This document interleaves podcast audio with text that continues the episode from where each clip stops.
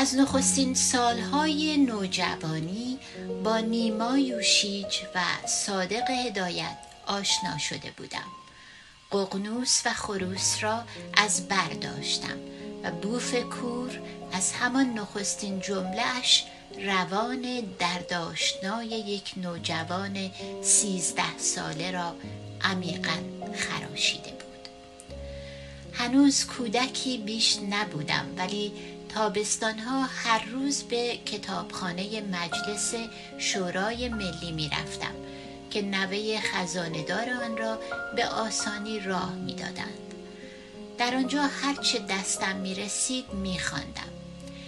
ایران امروز را که مجله نفیسی بود و از سوی یک اداره دولتی شاید وزارت فرهنگ انتشار میافت در آنجا کشف کردم ایران امروز به تاریخ ایران پیشرفت های کشور و مباحث ادبی و سیاسی پایه‌ای می پرداخت و بزرگترین نویسندگان آن روز ایران در آن می نوشتند.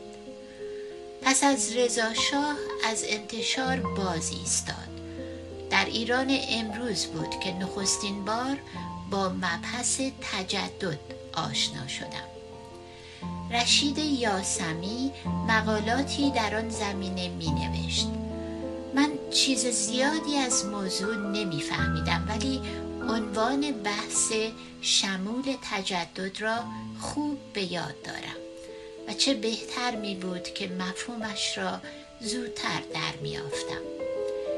ای کارم این بود که بسیار چیزها را پیش از موقع خواندم و به خیال اینکه چیز تازه‌ای برای من ندارد به موقع به آنها باز نگشتم مشتری و خواننده مجلات مردم حزب توده و سخن و موسیقی بودم و از آنها به روندهای تازه در ادبیات و هنر راه می بردم. با شکسپیر از ترجمه شاعرانه اوتلو کار مسعود فرزاد در مجله موسیقی آشنایی یافتم در خانه رادیو داشتیم و با شنیدن برنامه های بی بی سی در دریای موسیقی کلاسیک قوطه می زدم. بسیاری آثار در گوشم سنگین بود و عموما ناآشنا ولی می‌دانستم که اشکال در گوش من است و این زبانی است که میباید بیاموزم. آثاری که نوشتنشان ماهها و گاه سالها وقت گرفته بود و اجرایشان چنان نوازندگان و ارکسترهایی لازم می داشت طبعا کوششی سزاوار از شنونده می‌خواست. و نمی توانست با سلیقه موسیقی کودکانه در هر سنی قضاوت شود. بعدها در جایی به عبارت تأثیر متمدن کننده موسیقی موتسارت برخوردم و حقیقتی که در آن آغاز نوجوانی تنها می‌شد در پرده ابهام احساس کرد به روشنی برایم. نمایان شد انسان چگونه می‌تواند پس از خواندنها و شنیدنها خودکامه تایرنت کوچکی که همه ما در کودکی هستیم و بسیاری از ما تا پایان زندگی از آن به در نمی آییم باقی بماند در خود من آن تأثیر متمدن کننده سالهای دراز لازم می داشت. اگر هیچگاه به آنچه می باید رسیده باشد. در هنگامه جنگ و زیر های هیتلری رادیوی رسمی بریتانیا با گشاده نظری موسیقی شگرف آلمان را با اجرای ارکسترهای بریتانیایی به فراوانی پخش می‌کرد. حتی واگنر را بار نخست از بی بی سی شنیدم. این یک پارچگی اینتگریتی اخلاقی و توانایی فاصله گرفتن از خود در کنار صفات اخلاقی دیگری که به تدریج در انگلیسی ها دریافتم. روی کرد منصفانه fair play پابرجایی و سرکشی در برابر ناکامی که به آن لبهای به هم فشرده stiff upper lip می‌گویند.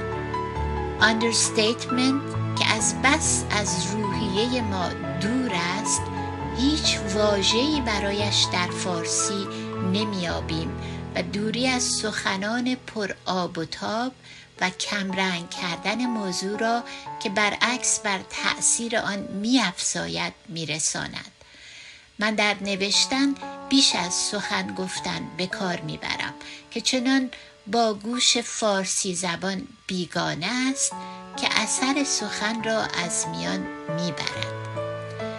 تنز خشک که صورت دیگری از آندرستیتمنت است دست انداختن خود وفاداری به دوستان ادب و خیشتنداری همه این ویژگی ها که کرکتر مشهور انگلیسی را می سازند مرا شیفته خود کردند. و آن اقتصاد و فلسفه سیاسی که بزرگترین هدیه بریتانیا به جهان است. با آنکه در سیاست ضد انگلیسی بودم معلمی بهتر از بریتانیایی ها برای خود نمی شناختم دنیا از هیچ ملتی بیش از آنها نگرفته و نیاموخته است. در میان پانزده ملتی که در جهان بیشترین تأثیر را کرده اند ما یکیشان بریتانیایی ها رتبه اول را یکی از دوستان پدرم رفاهی کتاب فروشی ممتازی به نام قلم سعدی در چهارراه مخبر دوله داشت همراه پدرم گاه گاه به آنجا می رفتیم. نخستین آشنایی ها با رودکی و فرخی مسعود سعد سنایی و خاقانی ناصر خسرو و اسرار توحید و تاریخ بیحقی در آنجا دست داد. چشم سار شاعران خراسانی را تشنوار می نوشیدم. پدرم و دوست کتاب فروش بارها مرا اشک در چشم یافتند. زیبایی و نیکی از همان هنگام بسیار بیش از تلخکامی و تراژدی شخصی مرا متأثر کرده است. در خواندن فرخی حالی داشتم که در شنیدن برامز دست می‌دهد. نمی‌خواستم آن تغزل و تصویب ها در قصاید و مسمت ها پایان یابد. با مولوی مصنوی مگر تکه های شاعرانش زیاد میانه ای نداشتم و مصنوی را نخستین بار پس از شنیدن خبر مرگ مادرم چند روزی از همه کناره گرفتم و به تمام خواندم. فرهنگ نامه یا دائرت المعارف جهانبینی قرون وسطایی ماست. از آن کتاب هاست که با همه بزرگی می باید گزینشی خواند. ما امروز به همه آن نیاز نداریم ولی آنچه از مصنوی به درد امروز می‌خورد پیامبرانه است. زمستان پانزده سالگی را زیر کرسی به خواندن فرهنگ نوبهار گذراندم. واژه ها و معانیشان را می و بیشتری را از یاد می بردم ولی آموزش خوبی بود. خواندن برایم به صورت بیماری در آمده بود. در خیابان هم می یک بار پایم به چاله ای رفت و مدتی نمی توانستم راه بروم. بار دیگر در 1340 1961 که موقتا در یک مجموعه آپارتمانی با مادرم زندگی می کردیم کتابخانان به ساختمان دیگری رفتم و به دری که خیال می کردم آپارتمان ماست کلید انداختم و خوشبختانه زود دریافتند که اشتباه کردم. از آن وقت این عادت را ترک کردم. آن همه خواندن طبعا مرا از پیرامونم جدا می کرد از همه فاصله گرفته بودم و دیگر می‌خواستم هرچه بیشتر با پیرامونیانم تفاوت داشته باشم. مذهب نخستین میدان برخورد جدی در خانواده بود سخت مذهبی. مادرم هر ماه روزخانی داشت. و سه چهار روزخان می آمدند و خانم های دوست و خیشاوند و بچه های همراهشان را به گریه می انداختند. در چهارده سالگی با آنکه اعتقاد مذهبیم هنوز بر جای بود آنها را آنقدر به بحث گرفتم و ناچار از یاوهگویی کردم که دیگر نیامدند و روزخانی های خانه ما موقوف شد. در کتابخانه پدرم که همش را خوانده بودم کتابی به نام بهیره یا دریاچه بود از معجزات حضرت در کربلا و به اندازه‌ای به نظرم سخیف آمد که در ایمان کودکانم رخ نفکند. در شانزده سالگی دیگر اعتقادات دینی برایم بیمعنی شده بود. به خرد خودم و آن قانون اخلاقی که کانت در دلش داشت بسنده کردم. با کانت بعدها آشنایی یافتم و کاش زودتر به فرایافت کانتی آزادی و حقوق فردی و نظام قانون اساسی که از همانجا برمیآید پی می بردم. احساس شرم برای جلوگیری از بدکنشی بیش از نوید بهشتی که جویهای شیر و اصلش اشتها را کور می کرد و بیم دوزخی که از زهر مار و بوی گوشت سوخته پر بود کار می کرد. گودرز شاهنامه پس از آن که در رزمی تن به تن پیران را به هفتاد کین برادر پسر از پای در می آورد از بریدن سر او بر نمی آید. زیرا چنان بدکنش خیشتن را ندید.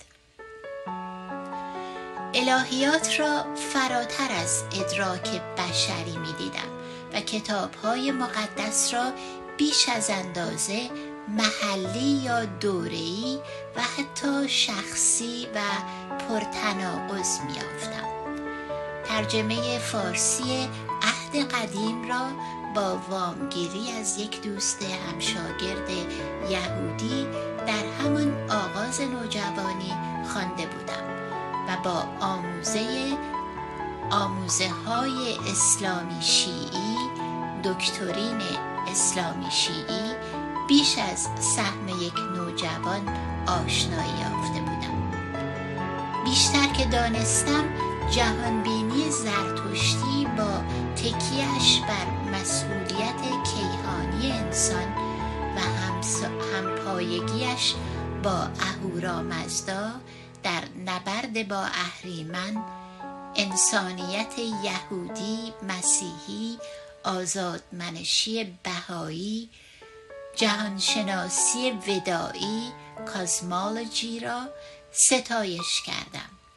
فیلسوفان رواقی با اعتقادشان به حقوق طبیعی یا فطری و به مسئولیت و تنهایی انسان در این جهان و تن در دادن و خم به ابرو نیاوردن ناگزیر به شرط آنکه انسان پیش از موقع حکم به ناگزیری ندهد که بعدها دانستم بیشترین تأثیر را بر من گذاشتند.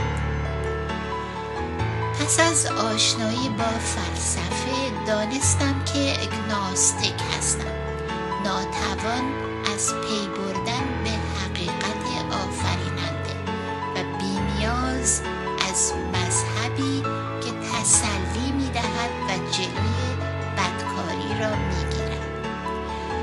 از اسپینوزا یگانگی آفریدگار و آفریده یا طبیعت را آموختم که با رسیدن به واقعیت پروردگار از واقعیت طبیعت در الهیات تفاوت دارد. روی کرده من به مذهب بعدها در برادران و خواهرم حتی اندکی در پدر و مادرم اثر کرد. پدرم مسلمان آزادمنشی از جهان رفت. آنچه هر مسلمانی با برداشت گزینشی از دین می‌تواند بکند. آخوندها خود گزینشی ترین رفتار را با دین دارند. از سیزده سالگی من مانند همسالانم به قول دکتر آلیخانی بچه های رزاشاهی با تحول بسیار ناگواری با تکانی سخت روبرو شدیم و آن حمله نیروهای متفقین شوروی و انگلستان به ایران در سال 1340 1920 بود. وقتی متفقین ایران را اشغال کردند من آخرین ماهای دوازده سالگیم بود و از سیزده سالگی دیگر وارد محیط سیاسی تندی شدم. ما که چند سباهی بیش نبود که از تسلط خارجی ها رها شده بودیم در آغاز برآمدن رضاشاه که آن وقت عنوان سردار سپه داشت و شاید اصلا فقط 20 سال در یک تاریخ نسبتا طولانی آزاد از اشغال و امر و نهی خارجی در ایران زندگی کرده بودیم. ناگهان باز حمله تازه را دیدیم که بر سرمان فرود آمد. برای من که با تاریخ ایران آشنایی کافی در همان هنگام پیدا کرده بودم این حمله و اشغال یادآور تحقیرهای 150 ساله بود که ما از دست روسها و انگلیسی ها کشیده بودیم. از جنگ های ایران و روس اوایل قرن 19 هم تا مداخلات بریتانیا در مسئله افغانستان دو بار و فرستادن کشتی های توپدار به بوشهر به بندرهای ایران و نیروهای نظامی دو کشور در جنگ اول که ایران را به کلی اشغال کردند و سراسرش را در نوردیدند همه اینها برای من زنده شد و مرا بسیار متأثر کرد. دیگر از همان وقت ما بچه های همسالمان با نوجوانان سیزده چهارده ساله گروه های کوچک سیاسی تشکیل دادیم و مشغول فعالیت شدیم. در اوایل می‌خواستیم با نیروهای اشغالی بجنگیم. با شیوه های کودکانه مثلا دو طرف خیابان بیستیم سیبی را بگیریم و موتورسوارهای خارجی را پرت کنیم. این کار را نکردیم و عملی نشد. ولی در این سطح ها می‌خواستیم مبارزه کنیم. البته روی دیوارها شعار می نوشتیم و به انگلیس و شوروی حملات زبانی می کردیم بین همسالانمان تبلیغ می کردیم آنها را بر می انگیختیم سوم شهریور یکی از فاجعه های تاریخ ایران است. و نه تنها سیر پیشرفت کمابیش منظمی را که سر تا سر جامعه را فرا گرفته بود دو دهه متوقف کرد بلکه در 1324 25 1945 46 ایران را با خطر جدی تجزیه روبرو ساخت. ولی در دست تاریخ نگاران سیاسی مانند همان 21 آذر که تاریخ آغاز و پایان پاره پاره شدن ایران بود زیر سایه رویدادهای دیگری حتی 16 آذر رفته است پرسش شما از سوم شهریور 1320 چه خاطره ای دارید؟ پاسخ روز سوم شهریور ما در منزل بودیم و با برادرم بازی می کردیم چون مدارس هنوز باز نشده بود. صدای تیراندازی شنیدیم. توپهای ضد هوایی تیراندازی می کردند و ما به خیابان آمدیم و آسمان را نگاه کردیم. هواپیماهایی را دیدیم که بر فراز تهران بودند و توپهای ضد هوایی شلیک می کردند هواپیماها اعلامیه هایی می ریختند علاوه بر بمب و آن اعلامیه ها حمله به رضا شاه بود و اینکه آمده ایم مردم ایران را آزاد کنیم و برای آزاد کردن مردم ایران از استبداد آمده ایم این خاطره من است از سوم شهریور که بلافاصله البته ترس همه را گرفت. و همه چیز نایاب و همه جا بسته شد و دیگر دوران تیره ای آمد و چندین سال ایران در اشغال خارجی زندگی خیلی دشوار داشت و مردم در بدترین شرایط به سر می بردند. نان جیره بندی شده بود چون گندم را متفقین برای نیروهای خودشان می بردند و سیلوهایی که رضا ساخته بود برای انبار کردن گندم در تهران و بعضی شهر، شهرهای بزرگ شروع کردن به پخش نان مخصوصی به نام سیلو. کم کم به جای نان آشغال و کسافت و حشرات مرده همراه با مقداری آرد و سنگریزه به خورد مردم می‌دادند. چیز وحشتناکی بود و همینطور همه چیز کمیاب شده بود. در خیابانها سیب زمینی می فروختند مردم می رفتند آنهایی که تازه از عهده بر می آمدند این سیب زمینی ها را می خوردند به جای نان و برنج که نبود. پرسش اشاره کردید که در اعلامیه هایی که بر فراز تهران ریخته شد نوشته شده بود که ما برای آزاد کردن مردم ایران از استبداد آمده ایم. مردم ایران دست کم مردم تهران در آن زمان از رضا شاه می ترسیدند یا اینکه او را به خاطر خدمتی که به کشور کرده بود دوست داشتند یا اینکه واقعا منتظر بودند که فرزند روزها بیایند و ایران را آزاد کنند. نگاه عمومی مردم به رضا شاه چه بود؟ پاسخ. مردم مسلما انتظار نداشتند که روزها یا انگلیسها ایران را از دست کسی آزاد کنند و آنها را دشمنان اصلی ایران می‌دانستند. و خاطرات دوران تسلط استعماری و مداخلات آنها هنوز همه جا زنده بود. و البته رفتار بعدیشان هم این خاطرات را بیشتر زنده کرد. ولی در این تردیدی نیست که رضا شاه در آن موقع به هیچ روی محبوبیت گذشته را نداشت و مردم خسته شده بودند و در سالهای آخر رضاشاهی تورم هم زیاد شده بود. برای اینکه اقتصاد ایران درست اداره نمی‌شد و همه چیز دولتی و دیوانی بود و مقامات پایین در ادارات و مقامات بالا به زورگویی عادت کرده بودند.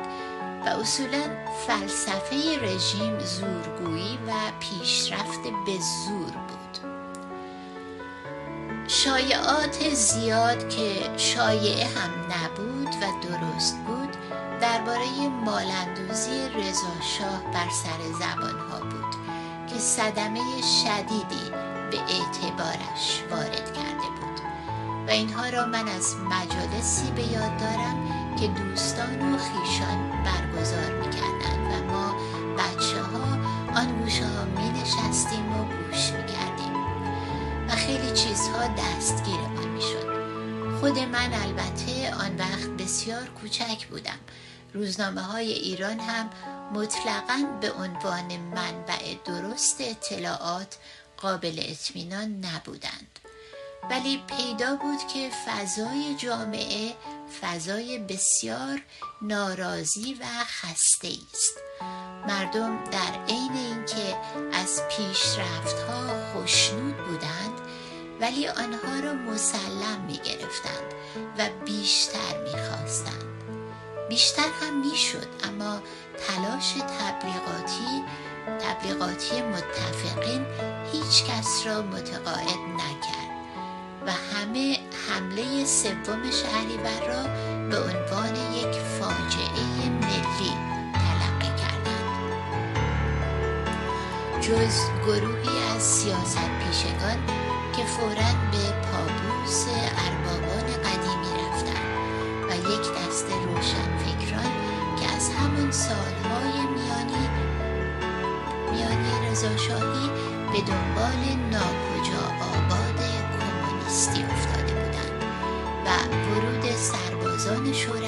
ایران یک ماعده آسمانی می شمردند و رفتند و دنبال کردند و کار را به جاهایی که بعدها دیدیم رساندند.